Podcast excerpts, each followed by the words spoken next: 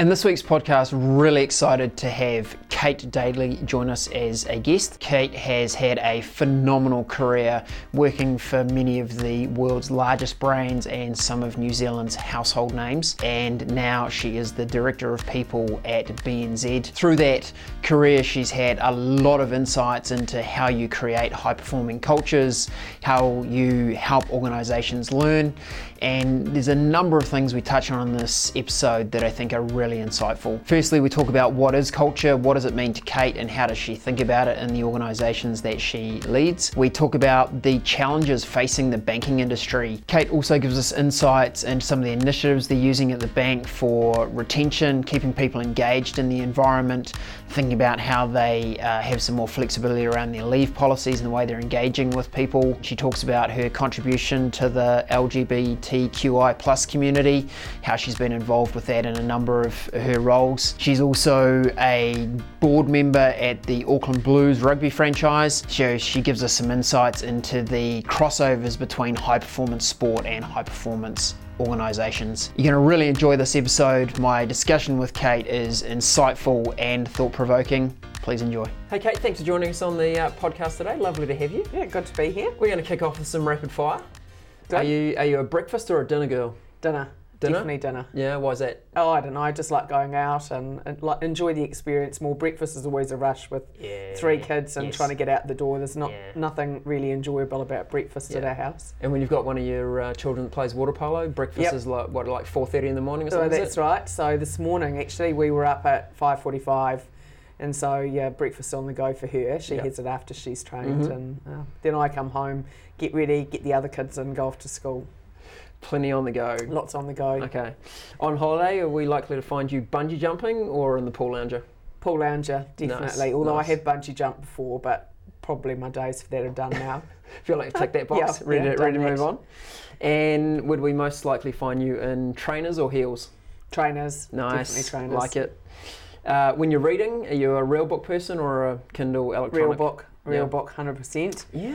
Um, I've had friends try and convert me to the Kindle, but no, I, I enjoy the experience of reading a book and turning the pages, and no, Mm. definitely a real book person. Yeah, but it's like when it, it's so much heavier when you fall asleep and it hits you in the face. I forehead. know, yeah? I know, but so- I works. enjoy. Yeah, I enjoy books. Okay. Cats or dogs? Uh, well, we've got both. We've got a German Shepherd and two cats, so Right. um, bit of both. I, Yeah. I love um, animals. Is it like children? Can you call out your favourite? Um, oh, favourite.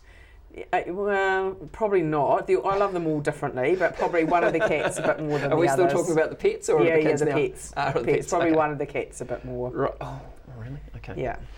Uh, early riser or night owl? We've just talked about. Uh, probably forced. early riser, forced. Yeah, Forced early riser? early riser. Yeah. Okay.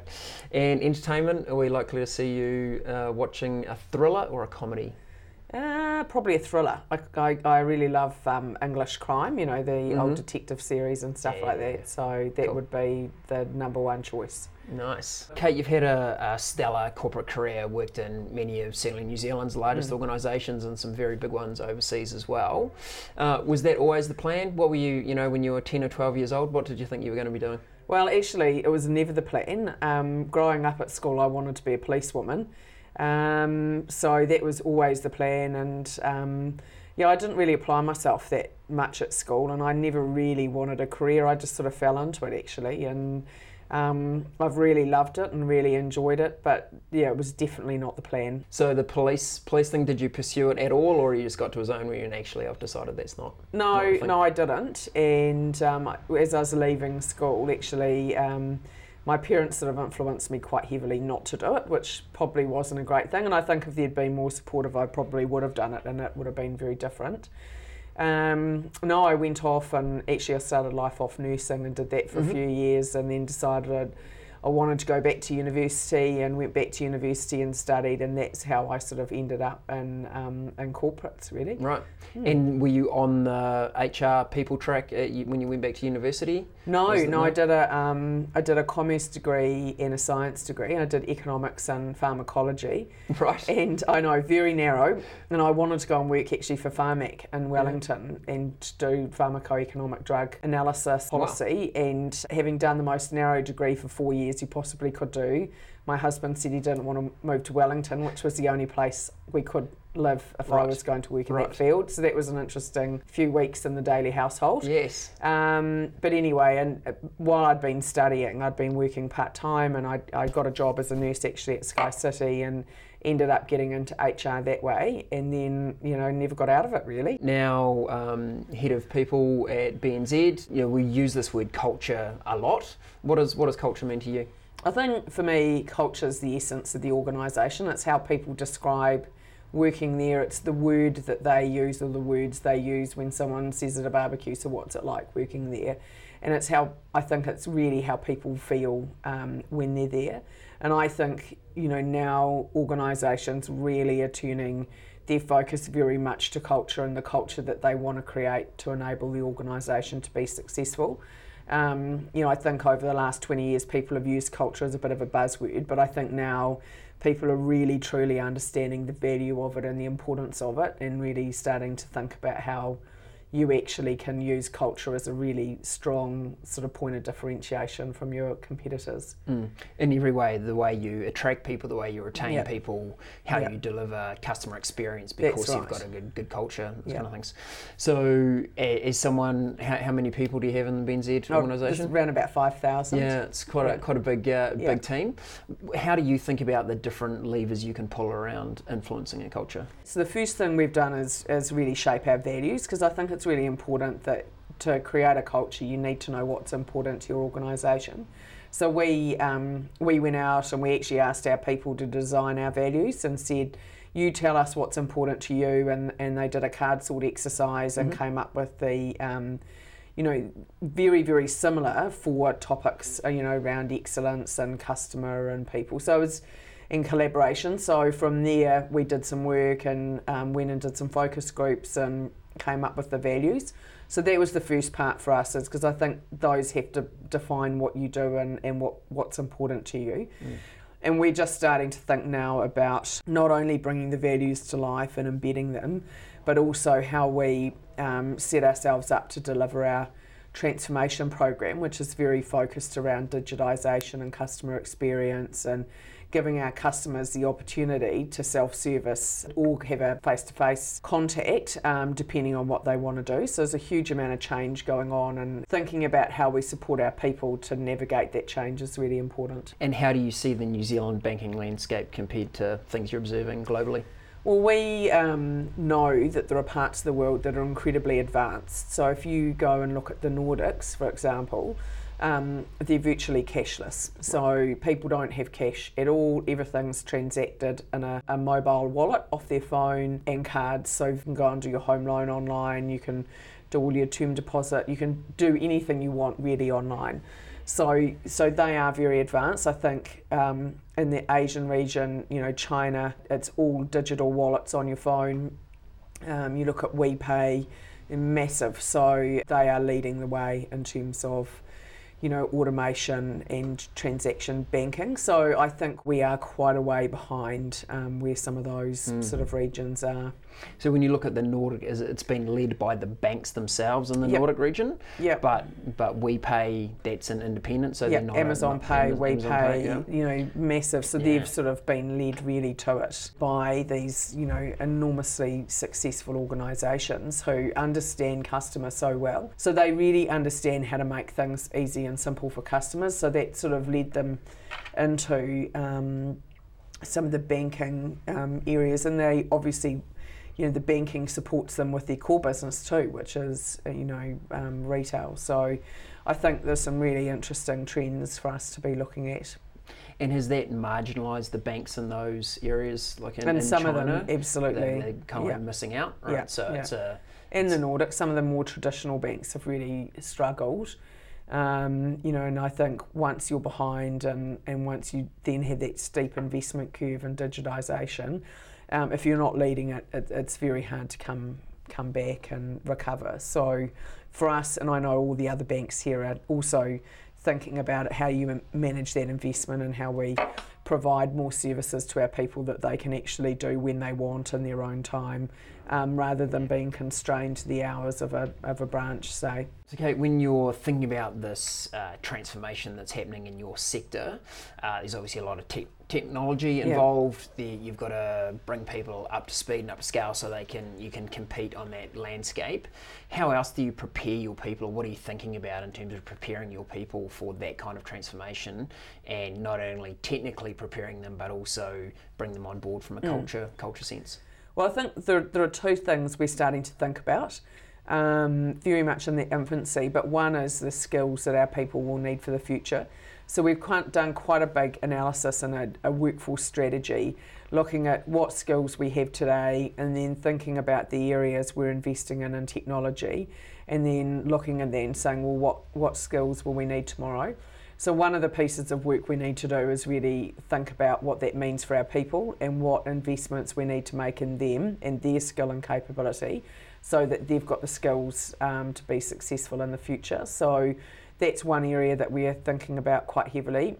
And the other is, um, you know, to create a digitised workforce and one that's a lot more innovative and fast and nimble we need to make quite a bit of changes to the way we, we work and the way that um, we set ourselves up structurally and how we really support our people to think more innovatively and then actually move to action quite quickly. Sometimes I think we make life a little bit hard for ourselves internally. So, really thinking through how do you make that culture shift how do you empower your people to actually lead that for you? You know, you need your whole workforce going in the same direction to make a meaningful change. With the breakthrough, we have a, a program called Active Manager, and we've observed that there's a lot of people in management roles that uh, have often been promoted into those roles because they've been mm. great at technically at a job, mm. and uh, they're actually lacking the, the soft yep. skill development. Mm. How do you think about the soft skill development at, at BNZ? Well, I think, you know, managing people's heart, there's no two ways about that. And, you know, I do think I've seen it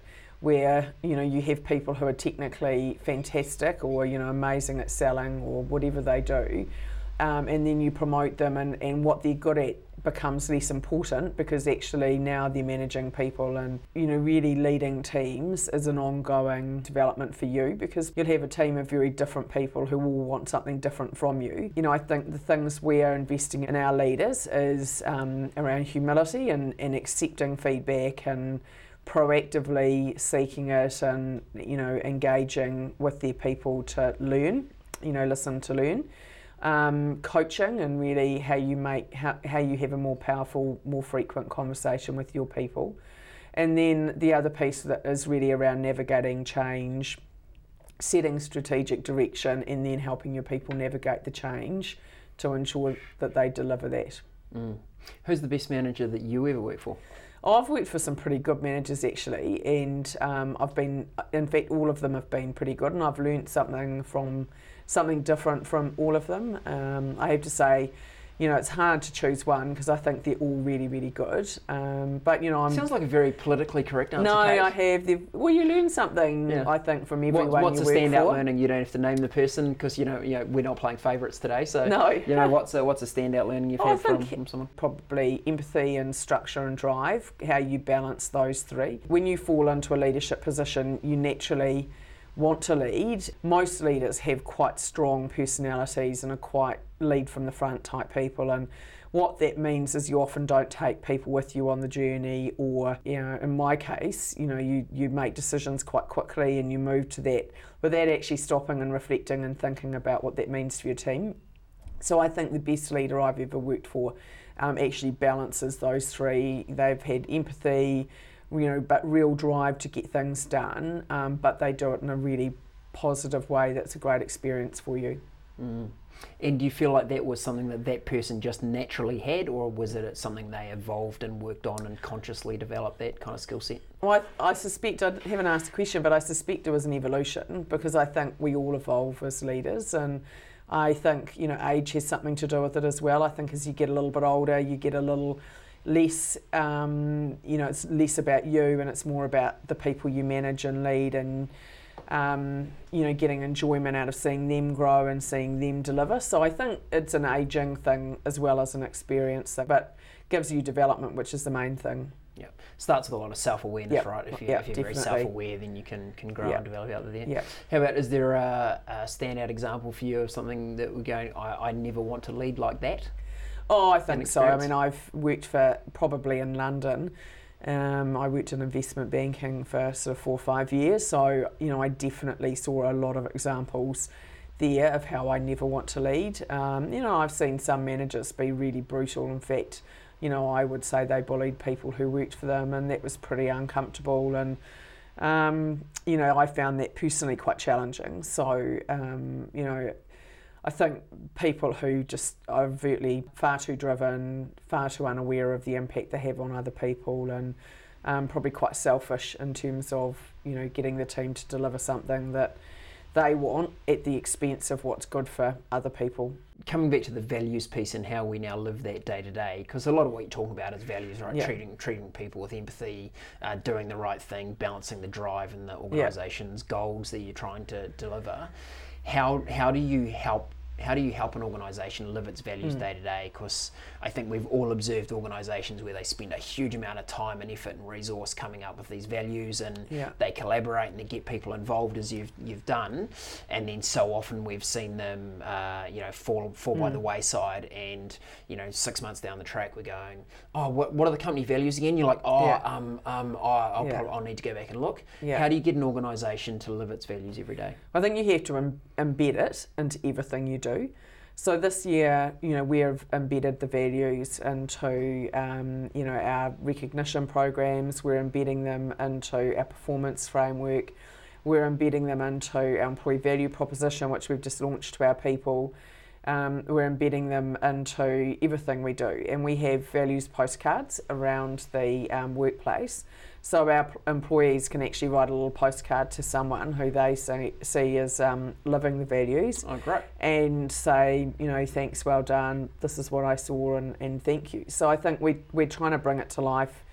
Um, And what kind of uptake time. has there been of that Yeah, pretty good, pretty good. You see lots of people around the place with a postcard, um, you know, on their desk. So I think it's been really well received. I like that. And then, um, you know, we just talk about our values all the time. Mm.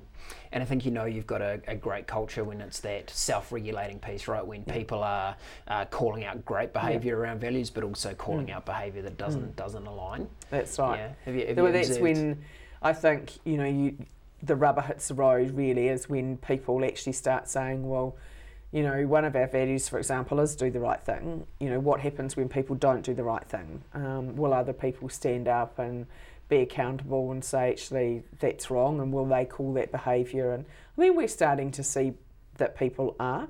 Um, but that's just a journey that you know go you, you go through as an organisation, and you don't want it to be a punitive thing. You want these to be a really motivating, you know, aspirational set of values for people, and um, something that inspires them. Mm. And as a as a leadership team, how do you guys talk about living the values? Well, we talk about them quite frequently. We talk about what we're doing, you know, how it aligns to the values. We definitely talk about the values and alignment to values. We always, you know, when we're launching new projects, think about how we can wrap them up under the values and what value it aligns to, and, and then how you reinforce that in the organisation. And if you could have one business superpower that you Yeah. could just like you could change anything in an, in an organisation uh, because you, you could, what what Yeah. superpower do you think you choose? I would, you know, want to make the experience of working at the BNZ and the best one ever for any, everyone who comes there. So, you know, they have the best leaders, they have access to the best learning, they feel like they get developed and their career aspirations are fulfilled, and they have a great work life balance. So, that would be for me the magic wand I could wave. Mm. Uh, recently, you've announced uh, an increase in annual leave for the for the team Yep. BNZ. Can you Yep. give us some insight into the kind of thinking behind that and how that aligns with maybe that you know it's a small small amount of superpower?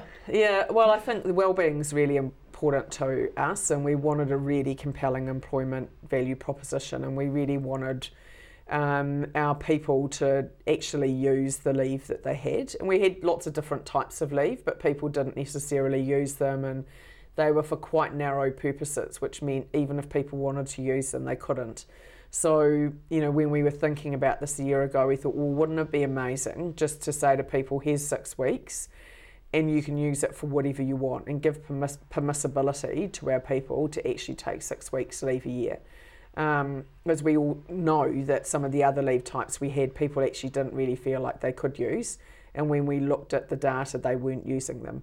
So, you know, our hope is that our people will use it. We know our people do like to use their leave. So, um, it was really a very strong signal that well-being is really important to us um, at the BNZ. Well-being and flexibility Mm. and choice. Sure. How do you how do you balance this well well-being of Yeah. staff, uh, retention, uh, Mm. those kind of things with you know commercial commercial impact? Well, I actually, you know, have a view that I think, you know, with more leave, our people will feel more refreshed and feel more productive. And when they're at work, because they're getting good breaks, that they're going to be actually, you know, hopefully less sick. And I think devices have really changed Sure. the work life for many people. I mean, I remember when I first started working, and you'd turn up, you know, you'd turn your computer on, and then when you'd finished, you'd turn it off, and you went home. And people don't have um, the luxury of turning devices off. And I think we might say to ourselves, we're going to do that, but we don't.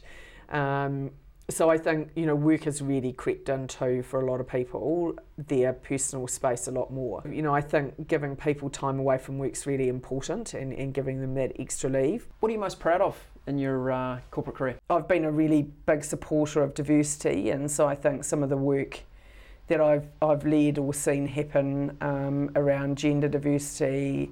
Um, you know, I've worked very hard um, for an organisation called Tuputoa, was on the board of that to set that up, um, which is you know really focused around providing internships and corporate careers for young Maori and Pasifika um, undergraduates. So I feel you know that's that's been something that's been very important to me, and um, I've done a lot of work with the LGBTI community around their um, inclusion and, and making it a workplace where they feel comfortable and, and heard.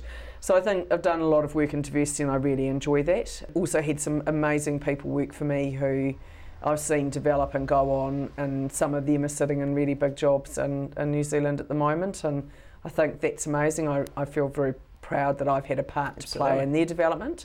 That's and awesome. then, um, you know, I think also some of the work we're doing at the BNZ around the leave, and um, which is, you know, sort of quite ad- advanced in terms of thinking in New Zealand.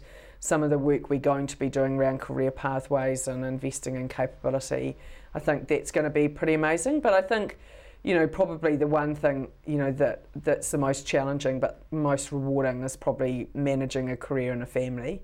Um, and you know, I, I, you know, three kids, as you know, and trying to talk to them about their careers and and flexibility and choice of career now between males and females, and role modelling the importance of choice um, is something that I, I sort of feel pretty proud about. Absolutely, and you should do. Yeah. Yeah, doing a yeah doing a great job because uh, managing a managing a family is a huge job in itself. Mm. Um, adding in um, leading a, another big family, Yeah. Fi- another Yeah, another family's right. got five thousand people in Yeah. it uh, alongside. yeah. Yeah, huge uh, challenge to bring those two Yeah, together and do it successfully. So It is, Good but job. it's good, and many people do it. Okay. But um, yeah, it has its moments for Mm. sure. okay, so if you could step out of the uh, Kate Daly world and just be someone else for a day, who would you be? Look, I, I think actually, um, if I could do something else, um, it would probably be where you're making a real difference for the community. So I think I'd love to be someone who worked in a role where you know you're at the United Nations or something like that, where you're actually making meaningful change to people who are less fortunate or live in war-ravaged countries or something like that. So I Mm. think you'd have a huge degree of job satisfaction going home at night knowing you'd improved the lives of people who need it. Mm, okay. So I was going to ask you if you had a million dollars, you had to spend it absolutely Yeah. tomorrow. Yeah. Um, let's say, based on your previous answer, you could have half of that could go to humanitarian yeah, yeah, yeah. What would what would you personally spend spend a wad of cash on? Um, I think I'd probably take the family and um, extended family on a nice holiday somewhere. Go and have a, you know, because family's really important to me and friends. So probably go and do something that's going to create a really magical memory. Um, Is memory there a country or a location on the on the hit list? Yeah, Something like Asia probably. We Yeah. haven't done a lot of travel. We travelled a lot when I lived in London, around Europe, Middle East, um, and Africa. So probably the South America or Asia. They're pretty high on the hit list, so probably head there and, and do a bit of a trip. So I think that would definitely be something I'd do. Um, and then I think probably invest a bit for the kids. I think, you know, I look at house prices and things like that today. And Yes. if I could put some money away for them to help them get a deposit down, that's probably what I'd do. Yeah, very helpful. I'm sure they'd be deeply appreciative if you do They that. would, Kate. yeah, yeah. That'd be great.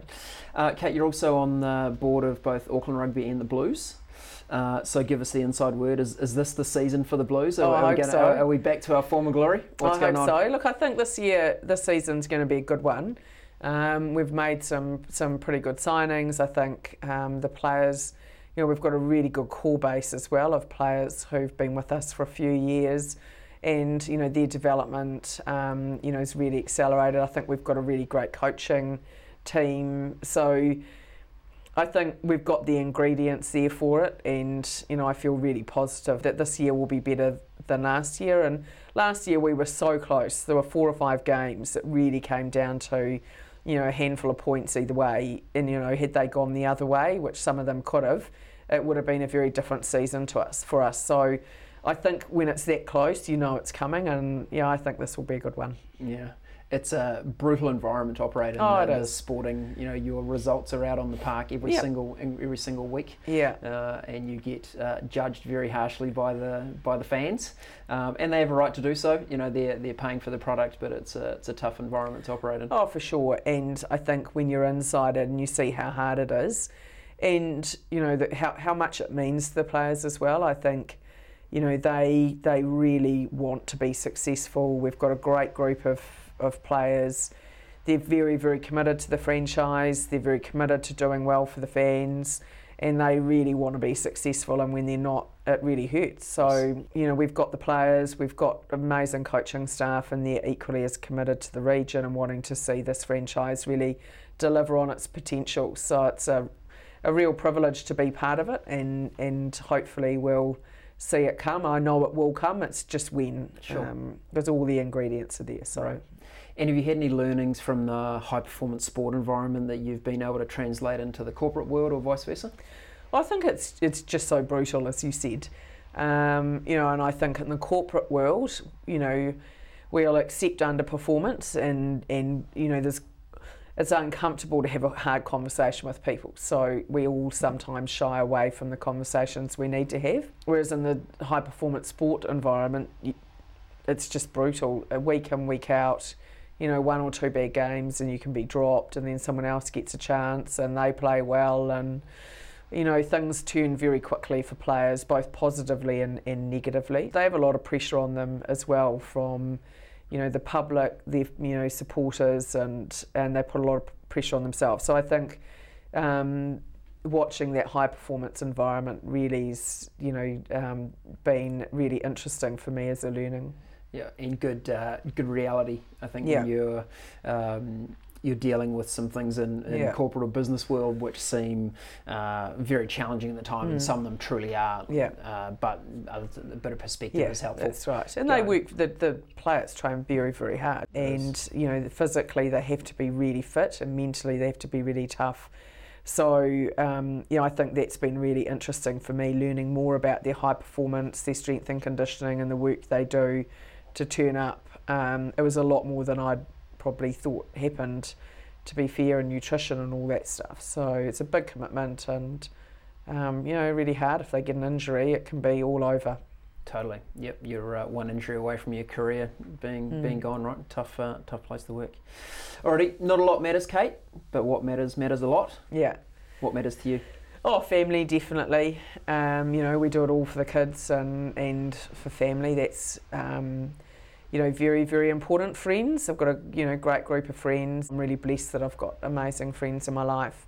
Um, and I think just you know keeping life in perspective and being happy and you know not worrying too much about the stuff that doesn't happen and focus more on the stuff that does and yeah just not stressing too much is, is really important to me. I think life can be very very busy and we try and jam so much in. And then I think the, the last thing really is making sure that in my work that I can be the best I can and the best I can for my team and and you know for our people at the BNZ.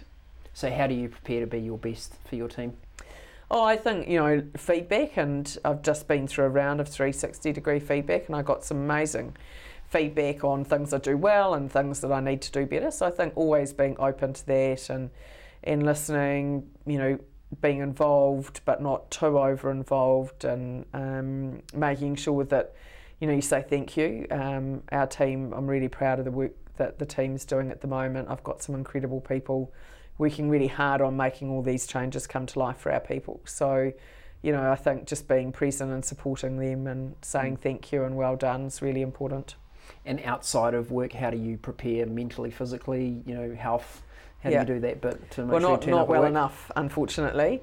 Um, and that's one of my, you know, really big areas of focus. I think for the next 12 months is going to be trying to get a bit more time in the diary um, because you know some days I, I start at 5.30 and I don't finish till 10 um, so finding time to exercise in that period's quite hard so I need to do a better job of managing my diary so that I, I'm doing a bit more exercise and, and looking after myself a bit better. I tend to put everyone else mm. first mm. and um, I come last, so I need to change that. You do. Yeah. Because there's no finding time, you make it, right? I know, that's right. Yeah, yeah got to make it. but let's it. not turn this into a coaching no. session. yeah. As it is. Yeah, um, hey, look, Kate, thank you so much for uh, joining us today. I'd like to acknowledge you for the work you've done. Um, I think you've affected the lives of so many different uh, mm. people, and uh, often as senior leaders, uh, you can uh, cop flack for things that aren't going well. People yeah. forget to think about all mm. the things that have been put in place, and with the organisations and the leadership roles you've had, you've really affected a lot of a lot of lives in a very positive way. Mm. Uh, your work around diversity. Think, is is immense, and that's something that uh, more senior leaders need to continue mm. to work around. So, yeah. um, thank you for your efforts, and thanks for joining us. Welcome.